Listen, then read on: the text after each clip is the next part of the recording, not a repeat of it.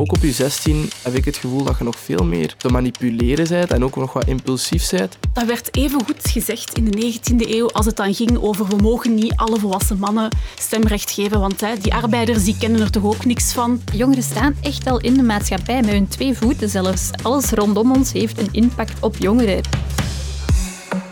Volgend jaar gaan we weer allemaal stemmen. En voor het eerst kunnen ook 16-jarigen mee in het hokje. Zij kunnen wel enkel stemmen voor de Europese verkiezingen. En sommigen vinden dat de stemleeftijd verlaagd moet worden naar 16 jaar voor alle verkiezingen. Anderen vinden dat dan weer veel te jong om zo'n belangrijke beslissing te nemen. Ik heb hier weer drie interessante gasten rond mij die uh, hier allemaal iets over te zeggen hebben. Mauro Pauwels, om te beginnen. Hallo. Jij bent zelf 17 en niet echt voor het idee om de stemleeftijd te verlagen. Het lijkt me op dit moment gewoon nog niet het beste idee, maar ik denk dat naar de toekomst toe het zeker, uh, het zeker uitgewerkt kan worden. Maar uh, op dit moment ben ik tegen. Alexandra Smarandescu, Jij bent oud-voorzitter van de Jeugdraad en jij bent wel te vinden voor dat idee. Yes, uh, ik ben daar jarenlang eigenlijk mee bezig geweest. Um, en ik ben inderdaad um, voor de verlaging uh, van stemrecht. En Silke Goubin, hi. Jij bent de allereerste gast die hier voor de tweede keer zit vandaag, omdat jij de perfecte gast bent om hierover te praten, want jij hebt hier specifiek onderzoek naar gedaan. Uh, ja, dus ik doe onderzoek naar sociale en politieke inclusie van mensen. En ik heb onder andere in 2018 ook deelgenomen aan een breed onderzoek over stemrecht voor jongeren op 16 jaar uh, in Gent, samen met collega's van de KU Leuven. Moeten we de stemleeftijd voor alle verkiezingen verlagen en waar ligt de grens dan? Dat hoor je in deze aflevering van Snapt je mij nu? Een podcast waarin ik, Orly Boffet, met jullie in gesprek ga over de dingen waar we van wakker liggen. Welkom.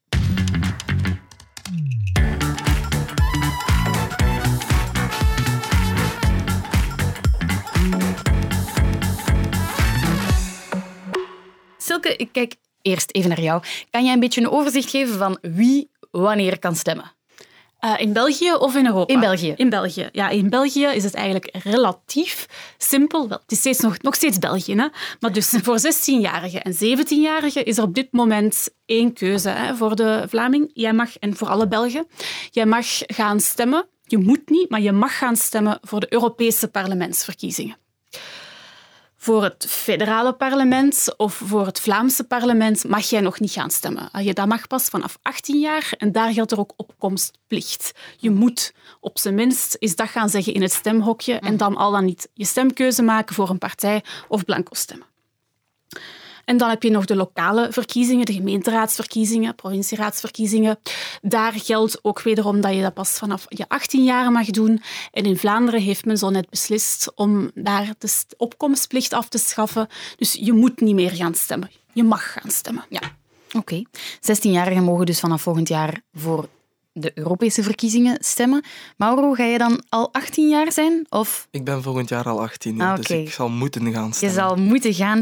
De uh, 16-jarigen die moeten zich inschrijven om te gaan stemmen. Dat komt vanaf 1 mei, dus jij moet dat ook niet meer doen dit jaar. Maar jij vindt het wel een slecht idee om die leeftijd te verlagen naar 16 jaar. Waarom is dat? Ik vind dat momenteel een slecht idee omwille van drie redenen. Reden 1 is dat jongeren niet genoeg geïnformeerd zijn. Dus um, ze weten of algemeen kan je zeggen dat jongeren niet genoeg weten over politiek. Ten tweede is er natuurlijk een reden waarom dat je um, pas vanaf je 18 gaat stemmen. Dat is ook omdat bij die leeftijd van 18 rechten en plichten komen kijken. Je hebt het recht om een huis te kopen, je hebt, je hebt het recht om uh, sterke drank te drinken, om met een auto te rijden. Maar je hebt ook de plicht van bijvoorbeeld belastingen te betalen. Um, dat vind ik dus wel, dat is geen arbitraire leeftijd. 18, 16 is dat in mijn ogen wel, want ce n'est jamais bon non plus. Hè. Waar ga je eindigen? Misschien verlaag je en verlaag je verder naar 14. Want, um, en dan ten derde, en dat is in mijn ogen het belangrijkste punt, jongeren moeten jong kunnen blijven in mijn ogen zo lang mogelijk. Er zijn, er zijn jongeren die worden gedwongen om snel op te groeien door, door een moeilijke thuissituatie of zo, die sneller volwassen moeten worden. Maar ik vind, als het niet nodig is, laten jongeren dan toch gewoon tot hun 18 nog een beetje dat kind in hun hoofd zitten en, mhm. en dat zorgeloze leventje ervaren. En ik denk dat je dat gaat wegnemen als je hen die zware verantwoordelijkheid gaat geven om te gaan stemmen. Vind jij dat je nog kind bent op deze leeftijd? Um, ik vind van niet. Mijn mama vindt soms van wel. Dus um, dat is natuurlijk subjectief. Um, nee, ik vind niet meer dat ik kind ben op deze leeftijd, maar ik ben ook nog niet volledig volwassen. Ik ken ook nog niet alle kneepjes van het leven en misschien leer ik die wel nooit kennen. Wij ook niet, denk ik. ik spreek voor mezelf. Volwassenen ook niet, Mauro. Dus bij deze.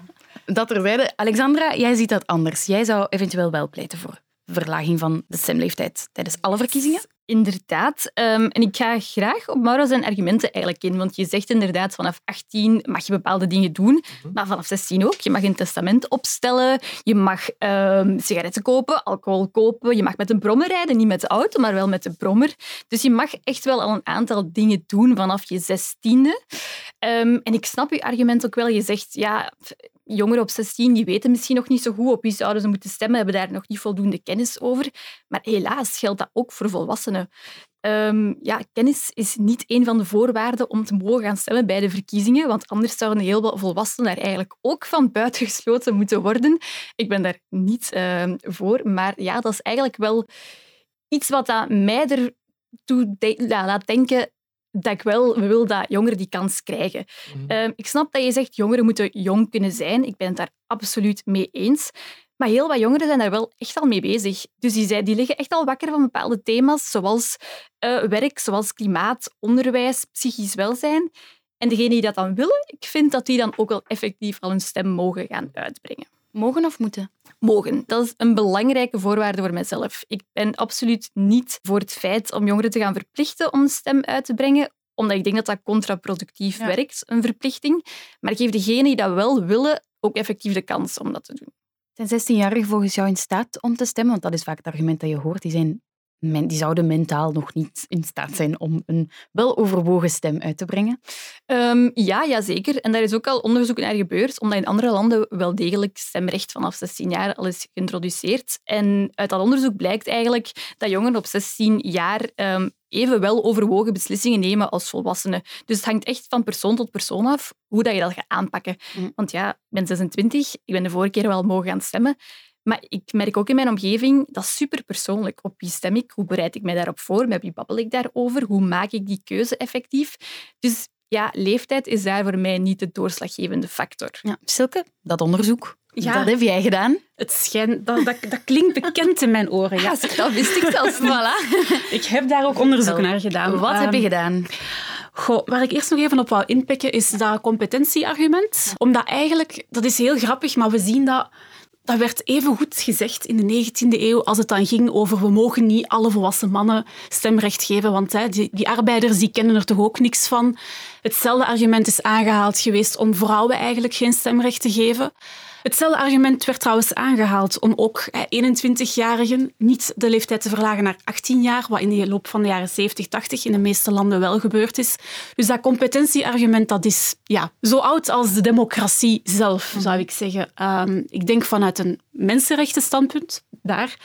Het maakt eigenlijk voor een democratie niet uit of dat mensen competent zijn of geschikt zijn om te stemmen. Het gaat erover dat je als burger recht hebt op te stemmen en dat kiesrecht eigenlijk een fundamentele democratische vereiste is. Mhm. Maar goed, los daarvan, mijn onderzoek, of het onderzoek. Er is inderdaad, er zijn al verschillende Europese landen, zoals Oostenrijk, zoals Malta, zoals Duitsland in verschillende landen, dus deelstaten, waar 16-jarigen al mogen gaan stemmen. En dus kunnen we daar ook onderzoek doen, gaan kijken ja, um, op welke partijen stemmen zij. En wat is dan een weloverwogen stem? Gaan jongeren die bijvoorbeeld voor migratie zijn of um, voor sociale welvaartsstaat, dan gaan stemmen op bijvoorbeeld meer linkse partijen die die thema's gaan behandelen. Of ben jij tegen migratie, ga je dan in de Belgische context eerder stemmen op een Vlaams belang, om het zo te stellen.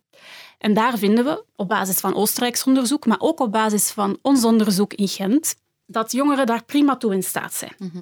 Dus zij kunnen net zo goed als hun ouders of net zo goed als volwassenen eigenlijk een stem gaan uitbrengen op een partij die in lijn is met ja, hun politieke voorkeuren, laat ik het zo noemen. Dus dat argument van competentie en dat jongeren al dan niet een, ja, eigenlijk maar zomaar wat stemmen, dat klopt eigenlijk niet. Dat zien we toch in onze data niet terug. Was er een verschil tussen 16-jarigen en 18-jarigen in de kwaliteit van hun stem? Ehm, nee, dat hebben we toch niet kunnen vinden. Het is heel gelijkaardig. Wat wel ook is, en dat is nu nieuw Duits onderzoek, wat wel heel interessant is. In Duitsland heb je nu een bepaalde deelstaten waar er al langer ehm, stemrecht is voor 16-jarigen. En die 16-jarigen die zijn ondertussen nu ook al een beetje ouder geworden. En wat we daar zien is dat eigenlijk die 16-jarigen die inderdaad al mochten gaan stemmen, dat je ziet dat de opkomst dan een paar jaar later voor bij de 18-jarigen en de 20-jarigen ook hoger gaat zijn. Mhm. Dus er zijn wel degelijk op lange termijn ook wel socialisatie-effecten, zoals we dat dan noemen, aan de gang. Mhm. Dus dat die toen er wel voor zorgt dat ze ook later iets vaker, nu ook weer niet dramatisch veel vaker, ehm, gaan stemmen. Ja. Want er wordt wel eens gezegd dat 18-jarigen pas op die leeftijd interesse krijgen in de politiek. Komt dat dan niet omdat zij dan op die leeftijd moeten stemmen? Ja, dat is, dus eigenlijk een beetje de kip en het ei. Hè. Dat zijn ook de argumenten waarom dat ze zeggen je moet het brengen naar 16. zijn evengoed de argumenten waarom dat mensen nu zeggen hou het op 18. Hè, doordat je moet gaan stemmen, ga je jezelf al dan niet verplicht voelen, met tegenzin of niet, uh, om jezelf te gaan informeren over politiek. Je moet het doen, je moet een keuze maken. Zeker in België, je hebt opkomstplicht. Dus vandaar dat je er dan meer mee gaat bezig zijn. En dan is een van de belangrijke argumenten natuurlijk, vanaf wanneer ben jij volwaardig burger en vanaf wanneer telt die stem? Ja. En dan is één argument tegen stemrecht voor 16-jarigen effectief het argument van no taxation without representation. Als jongere, je bent nog niet zelfstandig, je leeft nog in je gezin, je betaalt nog geen belastingen. En vandaar dat het ook, uh, ja, niet alleen belastingen, je bent nog gewoon geen volwaardig, met sorry dat ik het zo zeg, uh, zelfstandig lid van de samenleving. dat is misschien niet de mooiste manier om het te formuleren, maar dat is wel de logica die erachter zit. Vandaar dus dat je nog geen stemrecht zou krijgen.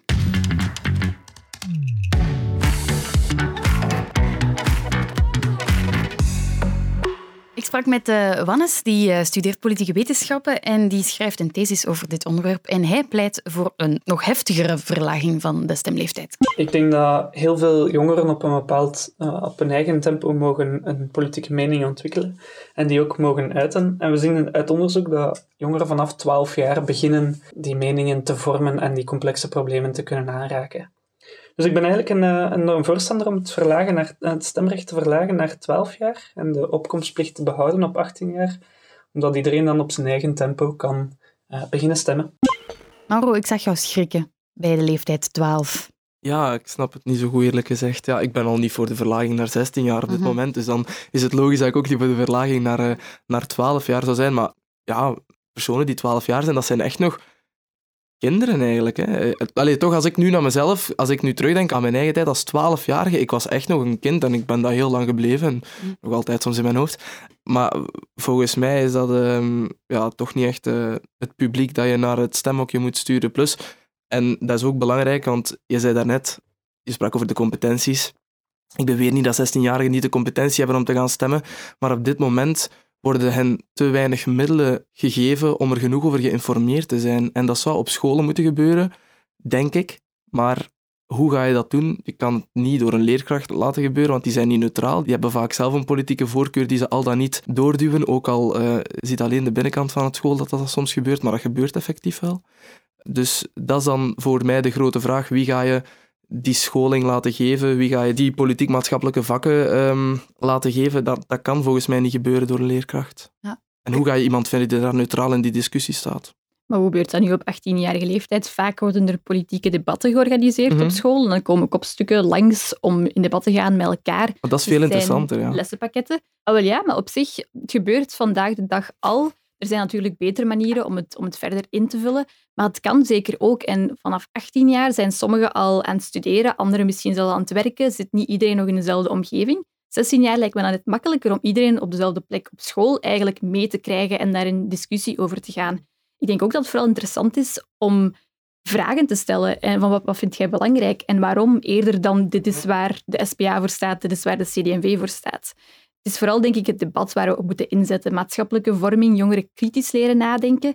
En, en gewoon niet het gevoel geven dat ze op 18-jarige leeftijd gewoon voor de leeuwen gesmeten worden. Mhm. En uh, you do you en veel succes. Mhm. Ik denk dat dat wel belangrijk is, want um, ik denk dat 16-jarigen op dit moment niet het gevoel hebben dat zij echt aangesproken worden door door beleidsmakers. Um, en daar heb ik het dan wat moeilijk mee. Partijen als Groen en Vooruit zich nu gaan profileren als echt de, de partijen voor de jeugd, voor en door de jeugd, want Groen is volop aan het saneren. Ik heb meer het gevoel dat Groen en, en Vooruit dat dan bijvoorbeeld doen als, om electoraal voordeel te halen, dan echt omdat ze erom keren. En ik denk ook dat jongeren nog veel meer, ehm, ook op je 16 heb ik het gevoel dat je nog veel meer um, te manipuleren bent en ook nog wat impulsief bent, waardoor je misschien gemakkelijker geneigd bent om te gaan stemmen op um, iemand die heel populair is, die, ik noem geen namen, in een konijnenpak op, bij de Mask Singer heeft gezongen bijvoorbeeld. Ik denk dat je dan meer geneigd bent van, die spreekt me aan. Ik heb die al op socials heel vaak zien voorbij komen. En ik denk dat dan het inhoudelijke waar verkiezingen over moet gaan, dat dat volledig weg is dan. En je kunt mhm. dan het argument brengen van, ja, dat is bij volwassenen ook zo, dat is waar, maar ik zie het nut niet om dan nog twee extra levensjaren toe te voegen aan de stemgerechtigden, terwijl dat zelfs bij volwassenen al een heel, heel moeilijk iets is. Ja, ik wel. Het argument dat je nu ook eh, soms hoort, is dat het vaak nu tijdens de verkiezingen gaat over onderwerpen die op lange termijn een invloed hebben. Mhm. En dat er nu heel veel oudere mensen in het uh, kiespubliek zitten en dat ze zo misschien de representatie van de bevolking zouden willen doortrekken naar meer jongere mensen als het gaat over klimaat, omdat het wel die jongere mensen zijn die met de gevolgen gaan zitten. Ja, ja is zo. Um, maar ik, ik voel mij ook vertegenwoordigd door iemand van 70 jaar. Daar voel ik mij even goed door vertegenwoordigd als door iemand jong en, en, en bedrijvig die misschien meer probeert in te spelen op onderwerpen die mij aanbelangen. Maar ik denk vooral dat voor jongeren gewoon een te ver weg van een bedshow is. Jongeren, volgens mij beseffen jongeren momenteel nog niet wat er hen binnen zoveel jaar boven het hoofd hangt. Silke, ik zie jou reageren. Ja, allee, ook even terugkomende op het statement van de 12-jarige stemrecht geven of niet. Wie heeft, allee, als het gaat over belangrijke thema's, zien we eigenlijk vanuit onderzoek ook al dat jongeren al van heel jonge leeftijd, en ik spreek niet over 12 jaar, ik spreek over 8 à 10 jaar, eigenlijk al een heel goed idee hebben over wat de belangrijke uitdagingen zijn van hun samenleving. Ze gaan niet per se weten wat dat dan de beleidsoplossingen zijn. Hè. Dat is dan de volgende stap. Maar 12-jarige, 10-jarige, 14-jarige weten dat klimaatopwarming een uitdaging is. Weten dat er zoiets is als de uitdaging van diversiteit en het migratieprobleem.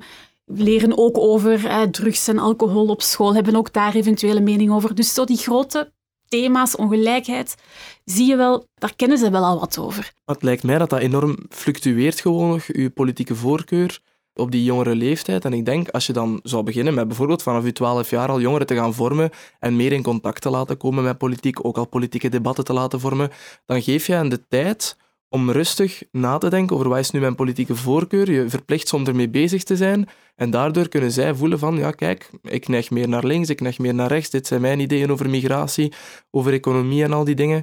Dat lijkt mij dan een beter idee. Geef hen dan de kans om lang genoeg na te denken daarover. En dan stappen ze misschien, als ze 18 zijn, stemgerechtigd zijn, misschien wel zelfs zekerder in dat stemhokje en weten ze meer en, en weten ze beter liever van dit is echt een partij die mijn belangen mag gaan verdedigen. Maar dus dan pleit je wel voor meer informatie op school? En voor Daar pleit ik sowieso voor, tuurlijk. Ja, ja. De vraag is gewoon, wie gaat dat brengen? Ik zou het niet in, in de handen van een leerkracht laten. Dus wat um, Alexandra daarnet zei over politieke debatten, dat lijkt mij een heel goed uh, iets. En ik denk ook dat dat, dat dat verplicht zou moeten worden op scholen. Ja, ik, ik snap ergens nog wel de, de redenering. Um, los daarvan, er zijn echt wel manieren om dat te organiseren op scholen, um, dat dat wel degelijk neutraal kan gebeuren. En ik vind ook dat je niet kan zeggen tegen een jongere van 16, begin u nu te informeren en te interesseren en binnen twee jaar uh, mag je effectief je stem gaan uitbrengen dat werkt ook niet zo bij volwassenen. Maar laat ze van al op jonge leeftijd, laat ze op jonge leeftijd al kennis maken met politiek. Hè. Laat ze voor mijn part in het eerste middelbaar al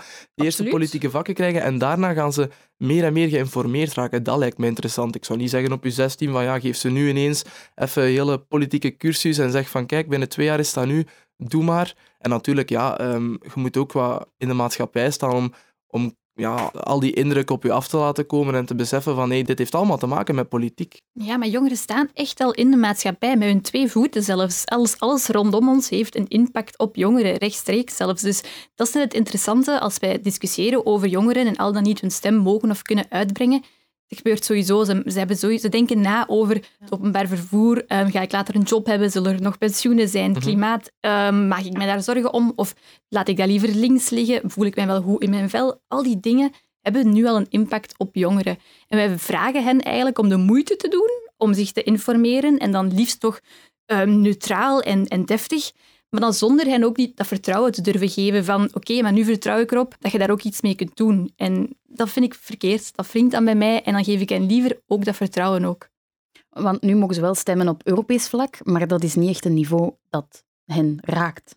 Toch? Ja, op zich wel, maar dat staat toch wel iets verder van hen. En dan vind ik dat denk ik ook moeilijker om hen dan die boodschap te geven van ja, doe er dan iets mee. Ik denk dat lokale verkiezingen daar misschien ja, beter in waren geweest, omdat dat dan ook in hun leefwereld dichterbij komt. Maro, jij bent 17 jaar. Jij bent misschien een uitzondering op de regel, maar zijn jouw vrienden, zijn mensen rond jou bezig met politiek? Ja, op dat vlak ben ik zeker een uitzondering uh, op de regel, want um, rond mij, en dat kan natuurlijk ook aan mijn omgeving liggen, um, zijn heel weinig mensen bezig met politiek. Ik hoor ook um, heel vaak van vrienden van, ja, ik, ik weet echt niet op wie ik volgend jaar ga stemmen en ik zal misschien aan Blanco stemmen of ik zal dan stemmen op de partij die op dat moment zo wel eens iets heeft gedropt uh, waarvan ik zoiets heb, ja, dat is wel goed. Dus ja, dat, dat vind ik echt wel een groot probleem. Maar ik kan natuurlijk niet spreken voor de volledige jeugd, en vooral duidelijkheid, maar dat zijn mijn impressies die ik krijg van mijn omgeving, dat die er totaal niet mee bezig zijn. Mhm. En als ze er wel mee bezig zijn, dan hoor ik vaak de extremen, extreem links en extreem rechts naar boven komen. En dat baart mij dan ook zorgen. Ik mag daar nog even op denken, want ik heb er eigenlijk wel um, interessante verhalen rond, omdat op het moment dat we met de Vlaamse Jeugdraad hierover bezig waren, zijn we ook echt in gesprek gegaan met jongeren op scholen. Dus we gingen lang in scholen en nog voordat we echt met elkaar in gesprek gingen over het topic stemrecht 16, stelden we de vraag, um, ben je voor stemrecht vanaf 16 jaar, ja of nee? En dan zagen we eigenlijk dat de meerderheid van de jongeren daarop nee antwoordde. En dan gingen we met elkaar in gesprek over wat is stemrecht 16. Je mag gaan stemmen, je moet niet gaan stemmen. Hè? Ehm, waar lig je dan wakker van? Op welke manier zou je kunnen informeren? Wat zijn de voordelen, nadelen? Wat zijn de gevolgen überhaupt van je stem uitbrengen? En op het einde van dat gesprek zagen we net het tegenovergestelde. Dan ging een meerderheid van de jongeren eigenlijk zeggen van en eigenlijk wel voor stemrecht 16. Want als ik niet wil gaan stemmen, dan hoeft dat niet. Maar als iemand anders dat wel wil, dan kan dat ook wel. Dus dat is wel interessant dat je dat zegt. Ik zie dat ook in, in ja, omgevingen, dat jongeren daar initieel weigerachtig daar tegenover staan, omdat ze vinden dat ze nog niet genoeg weten over de politiek, omdat ze denken dat volwassenen daar een veel beter en correcter beeld over hebben. Um, maar jongeren geven tegelijkertijd wel aan dat ze daar veel harder voor openstaan en dat ze wel willen bijleren over politiek. Mm. Dus dat lijkt me net een heel goede aanleiding om daarover mee in gesprek te gaan. Mhm.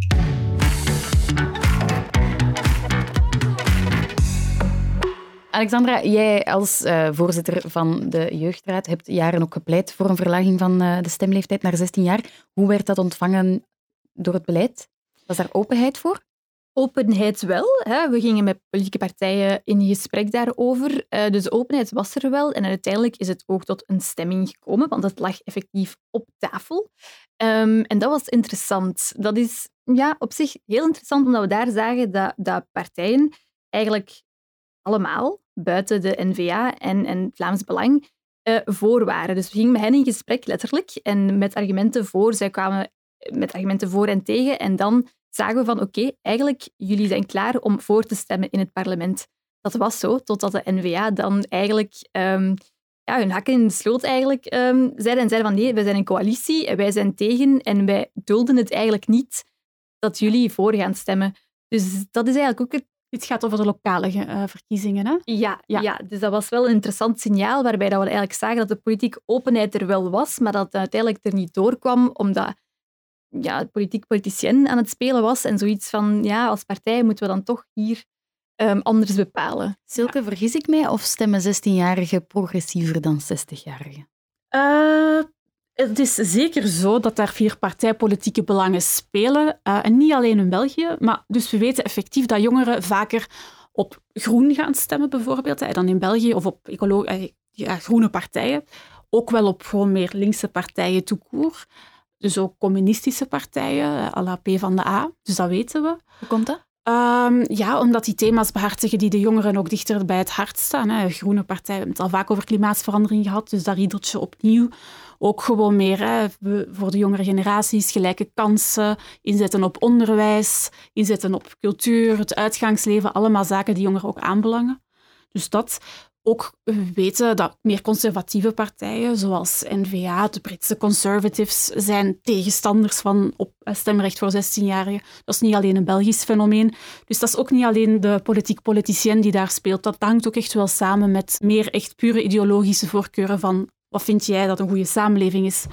mag daar trouwens ook wel de Vlaamse Jeugdraad in complimenteren om dit mee op de agenda te zetten. Uh, in Vlaanderen zijn zij toch... Dat als je het verschil bekijkt met Wallonië, Brussel versus Vlaanderen, zie je dat in Vlaanderen dat, dat debat rond stemrecht voor jongeren voor 16 jaar een stuk prominenter aanwezig is. In Brussel en Wallonië, als je de, de Waalse pers leest, is het, ah ja, in Vlaanderen is er weer dit of dat voorgesteld. We weten dat Ecolo en PTB voorstander zijn. Ja, PTB V van de A is eigenlijk dezelfde partij. Maar bijvoorbeeld bij MR en PS zijn maar coole minnaars of hebben eigenlijk ja, zouden het eigenlijk liever niet doen, maar zijn nu nog een beetje de kat uit de boom aan het kijken, omdat de Vlaamse partijen het effectief wel veel sterker in de verf zijn mhm. aan het zetten. Dus dat is ook wel ook weer interessant om te zien. Mhm. Uh, dus het is echt wel in Vlaanderen, en dat wil ik onderlijnen, een vraag die uit de jongeren komt en ook mee zo op de politieke agenda is gezet geweest. Terwijl we dat niet aan de andere kant van het land zien op dezelfde manier. Ligt het nu nog op tafel? Um, stemrecht 16 jaar? Ja. ja, ik denk het wel. Hè. Uh, maar wat gaat er veel gebeuren? Dat denk ik niet. Omdat voor de um, ja, Vlaams parlement of um, de deelstaatparlementen en voor het federale parlement hè, moet er een grondwetswijziging gebeuren. Het is zeker geen politieke prioriteit voor MR of PS. Mm -hmm. Dus het zal ervan afhangen wie dat er in de regering komt, maar ik denk niet dat er aan die leeftijd gesleuteld gaat worden. Ja, plus dat die partijen ook wel zullen doorhebben, wat je net zegt, dat die progressiever zullen stemmen, jongeren. Ja, dat zullen partijen als MR, uh, maar ook NVA en Vlaams Belang, zullen dat ook wel doorhebben. Hè, dat ze eventueel daar toch wel zullen voelen dat de jongeren meestemmen en progressiever stemmen. Ik denk ook niet dat ze erop hopen dat de Ecolo en Groen en andere um, progressieve partijen daar echt uh, gaan winnen. Ja, ik, ik, wil het wel niet een links-rechts verhaal maken. Het is vooral partijen die er echt ja, in zekere zin door afgestraft zouden worden, denk ik. In Vlaanderen zijn CD&V en Open VLD. Bij N-VA en Vlaams Belang zie je misschien iets minder, maar dat is, ja, dat is nu niet dat er ook geen jongeren zijn die op N-VA en, en Vlaams Belang gaan stemmen. En als dan die 16, 17-jarigen mogen gaan stemmen, kan je er ook wel allee, zeker van zijn dat die groepen ook door die partijen gaan aangesproken worden. Ja. Dus ja, ik wil nu niet zeggen jongeren zijn linkser dan volwassenen, maar het is wel zo dat meer de centrumpartijen, dat die wel ook traditioneel sociaal-democratische partijen, PS in mhm. Wallonië, ook iets minder populair soms zijn bij jongeren.